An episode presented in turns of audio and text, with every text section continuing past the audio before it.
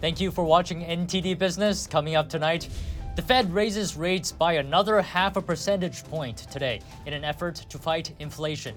Markets dropped on the news. We have expert insight. Hedge fund billionaire Ken Griffin is suing the IRS, saying it leaked his tax returns. The tax returns of America's 25 richest people, of which he is one of them. The others include the likes of Warren Buffett and Elon Musk. And Republican led states calling on Apple and Google to stop labeling TikTok safe for teens. That and much more coming up on NTD Business. Great to have you with us, Don Ma here. And today, all eyes on the Fed. As expected, the Federal Reserve raised interest rates by half a percentage point today. It also hinted there will be at least another 75 basis points more to come in 2023. Here's Fed Chair Jerome Powell earlier this afternoon. We continue to anticipate that ongoing increases will be appropriate in order to attain a stance of monetary policy that is sufficiently restrictive to return inflation to 2% over time. This last rate hike brings interest rates to the highest level since late 2007. Still, Chair Powell warned that there is still a long way to go in the fight against inflation. He breaks down inflation down to three buckets. First one is goods consumers buy. He says prices there are coming down as supply chain snags unwind and demand slows down. The second piece is housing, and we're seeing rents coming down there as well. The third bucket is prices related to services, which is closely tied to the price of labor. He says despite the slowdown in growth, the labor market remains extremely tight. You know, we do see a very, very strong labor market one where we haven't seen much softening, where job growth is very high, where wages are very high, vacancies are, are quite elevated, and really there's an imbalance in the labor market between supply and demand. Powell also said that it's too soon to talk about cutting interest rates and ruled out any changes to the Fed's 2% inflation target. And on Wall Street, stocks ended lower after the Fed raised rates and signaled more to come. The Dow fell 142 points or 4 tenths of a percent. S&P lost 24 points or 6 tenths of a percent. The Nasdaq dropped 86 points or 8 tenths of a percent. And earlier I spoke to Tavi Costa about the rate increase and the market reaction. He's a portfolio manager at global asset management firm Crescat Capital. Thanks for coming on now, Tavi. So I want to ask you, we got a 50 basis point hike today from the Fed, bringing the benchmark rate to about uh, four and a quarter to four and a half. So, and in light of that, the the stock exchange, the major indexes all went negative. So first off, I want I want I want you to tell me what is the reaction here. Well, this was highly expected by the market, so it's sort of uh, we're acting on the on the on the news now, but it's it's I think, in my opinion, uh, the market is really reacting in terms of not really the speed of the rate hikes, really the fact that it's going to be, we're not really going to see rate cuts or any signaling of, of anything like that anytime soon. Um, I think it's one thing to raise rates from, you know, zero to 4%. The other thing is when you get to that four to 6% range, where you really start to see some issues uh, regarding, uh, especially uh, debt indebted companies, when you start seeing some frauds and problems uh, begin to appear, and the whole phrase of Warren Buffett of, of seeing people that are swimming naked right now in the markets. And that four to six percent is kind of the range where we are. We just got into that now at four and a half percent uh, of of the upper range of the of this of the Fed funds rate. So this is a very important uh, part of the market. Is on top of the yield curve inversion issue that we have, which to me is one of the most um, reliable macro indicators to consider when investing, especially at a time when you have, uh, you know, 70% of inversions in the treasury curve, which clearly is telling you uh, that we're going to get into a steep recession here. And so I think there's more downside to the market. Uh, that's my opinion. Some folks are calling this the bottom. If this is the bottom for the market or any time close to the bottom, that would be the most expensive bottom we've seen in history. So it is not my view that we're anywhere close to that. So I think there's more downside to go in equity markets, risky assets, and that's really the positioning that we have currently in our portfolio. And, and on that point, from the dot plot that the Fed released today, we, we can probably expect another 75 basis point increase uh, probably next year. Do you think this is right, the right decision based on what you said just now? Well, I, I think they're going to go there regardless, but it's it's uh, you know as far as being right or wrong, we can use history as as a guide here. So back in early or late 60s and, and early 70s, we had a, the beginning of an inflation problem, which is kind of similar to now. The entire time, Fed funds rate were higher than uh, than where inflation rates were on a year-over-year basis. And so today, as an example, first of all, we went through almost a decade of negative real rates coming into this. This was very different than what we saw back in the 60s. So we, we, we had a discipline at that time, monetary discipline as a whole, especially from policymakers, compared to today. Today, we have one of the lowest uh, real rates uh, that we've had in history, despite the fact that it's been actually moving higher recently with the Fed funds rate moving higher as uh, in, uh, in tandem with inflation rates decelerating. So, um, you know, we're still about 300 percentage uh, or 300 basis points uh, below inflation rates right now in terms of the Fed funds rate. So, you know, it is a very accommodative policy uh, when you look at with those lenses. But uh, when you have an economy that is is suffering uh, the way it is, uh, starting to, I don't I don't think necessarily uh, we have seen the, the, the steeper part of the problem just yet, but I think we will. Uh, you look at commercial loans and industrial loans; they're they're surging right now. Uh, we know that that's happening with the consumer because the consumer is getting squeezed by multiple fronts, and so that is all yet to translate into uh, a real contraction in the economy, uh, which is going to make the job uh, of the Federal Reserve a lot harder. All right, thank you very much for your insight today, Tavi Costa. Crescat Capital, pleasure speaking to you. Thanks for having me. And as the Fed keeps raising interest rates, it's becoming harder and harder for Americans to borrow money and pay it back. A new report from TransUnion predicts consumers will fall behind on their personal loan and credit card payments next year at the highest rates since 2010. TransUnion is a major consumer credit rating agency. It sees loan delinquencies rising across the board next year, from credit card to debt to car loans to personal loans. Consumers loaded up on credit this year, including a record 87.5 million new credit cards. But next year, TransUnion says lenders will apply much tougher standards, and as a result, fewer loans will be approved. For example, it expects the number of home mortgages issued to be cut in half compared to 2021. And besides higher rates, TransUnion says consumers will face, quote, stubbornly high inflation combined with recession fears.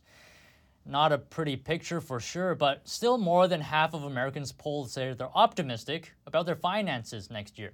The youngest generations are the most confident. And some members of Congress who accepted donations from indicted FTX founder Sam Bankman Fried are now returning the money.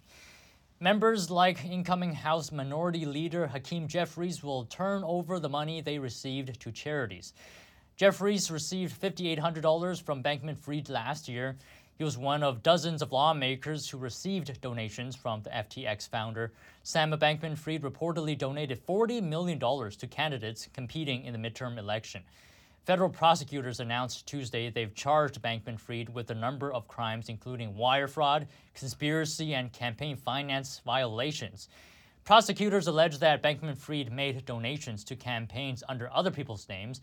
This allowed him to illegally donate far above the $25,000 set by union U.S. campaign finance laws. And authorities arrested Bankman Fried in the Bahamas Monday. He was denied bail.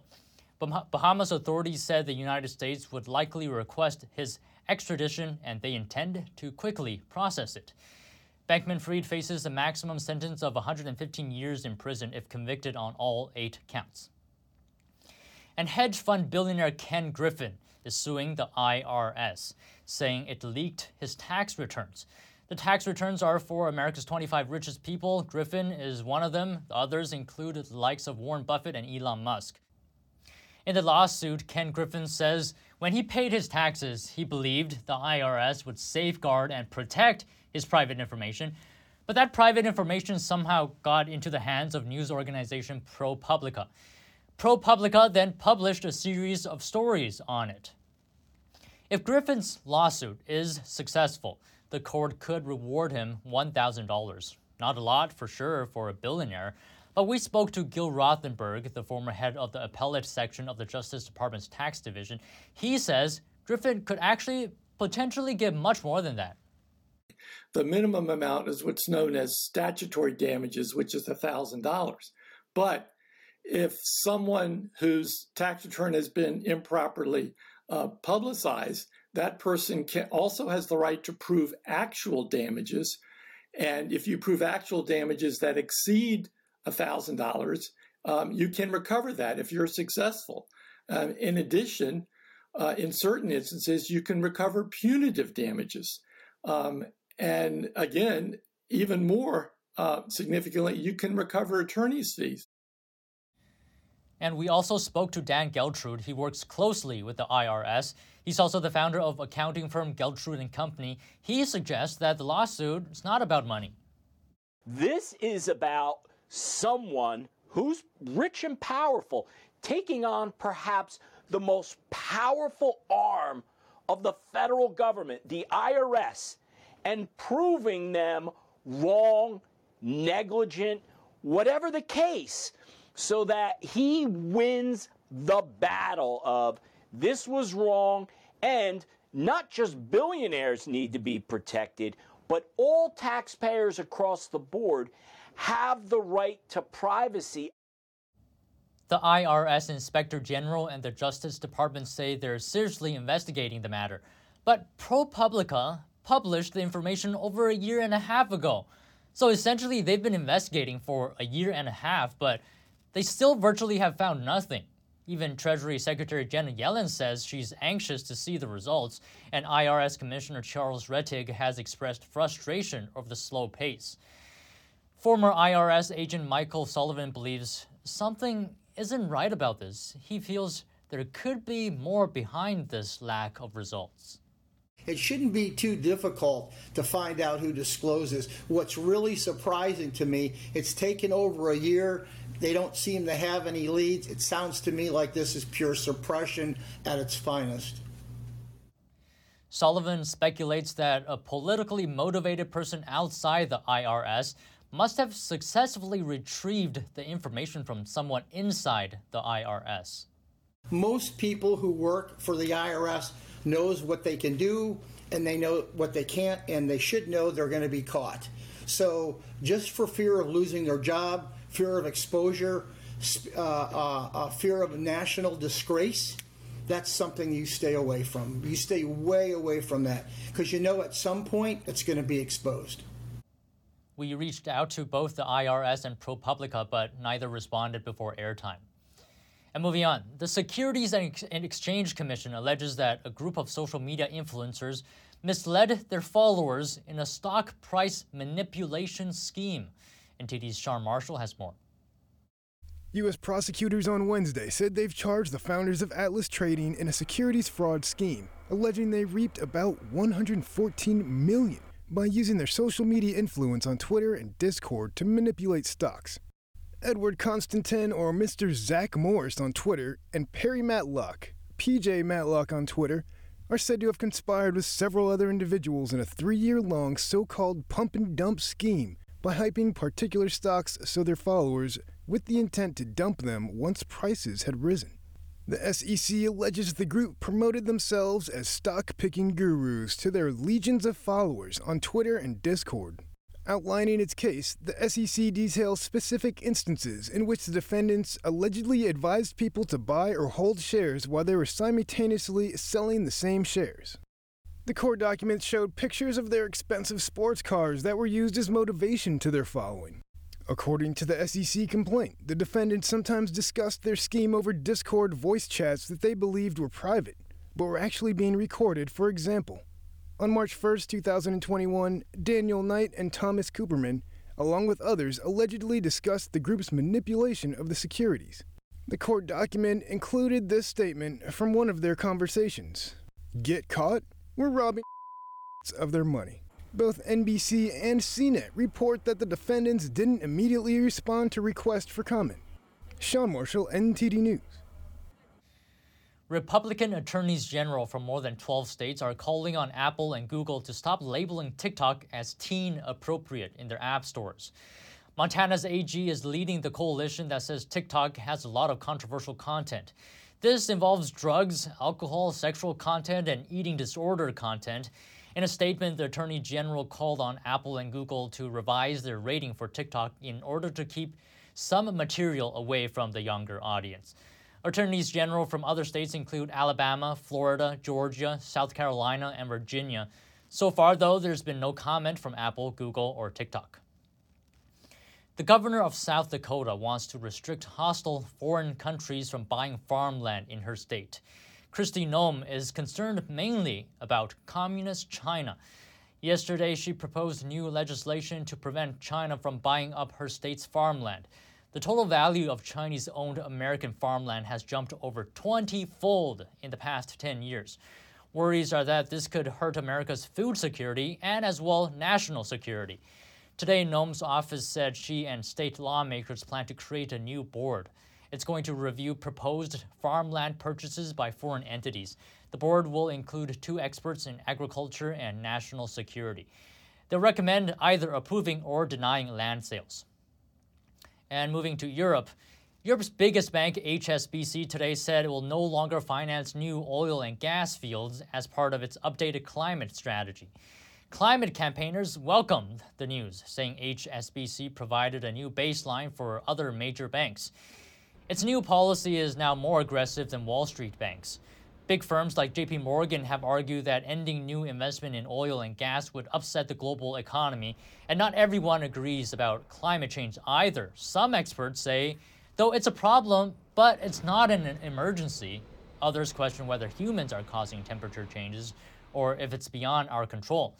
HSBC said it would provide still financing to existing fossil fuel projects in line with current and future declining global oil and gas demand. We're going to take a short break now, but if you have any news tips or feedback for the show, you can email us at business at ntd.com. Still to come, holiday shipping deadlines right around the corner. We have insider tips for a smooth delivery. And the Library of Congress adding 25 more movies to the National Film Registry. Which ones made the cut? That and more coming up on NTD Business.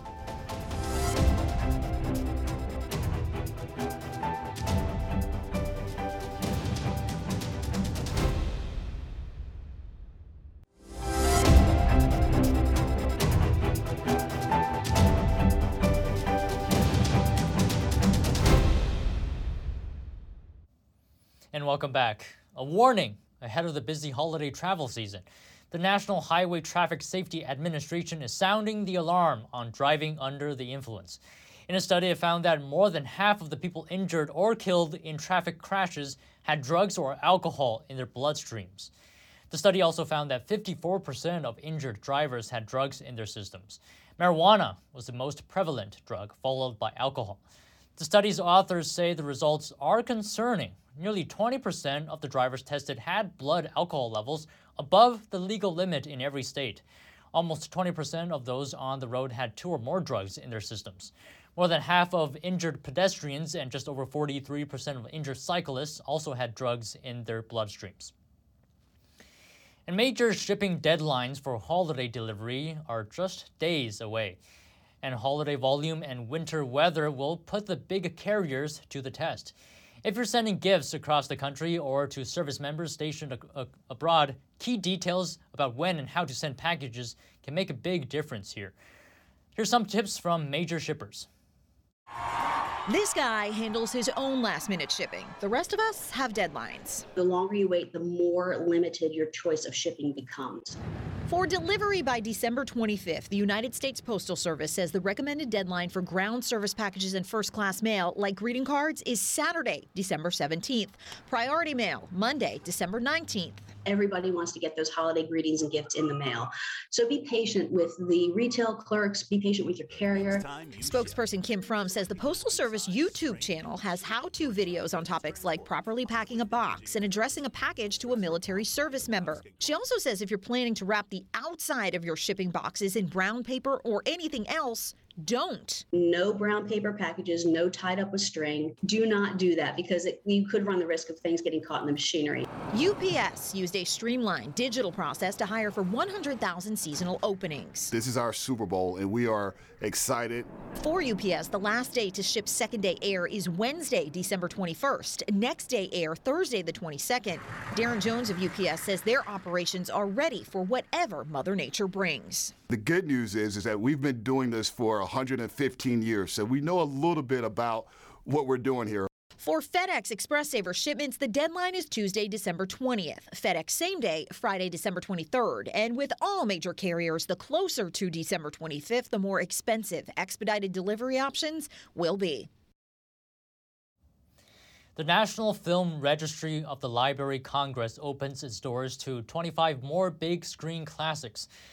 Among the films honored this year are Superfly, Carrie, Hairspray, The Little Mermaid, When Harry Met Sally, and Tongues Untied. Officials say these films and the, and the ones chosen over the previous decades are picked for their quote cultural, historic, or aesthetic importance to preserve the nation's film heritage. And the sequel to movie box office champion Avatar arrives in theaters this week as cinemas try to recover from the pandemic and draw people away from streaming at home. Fiona Jones reports. The sequel to box office champion Avatar arrives in theatres this week, 13 years after the first film.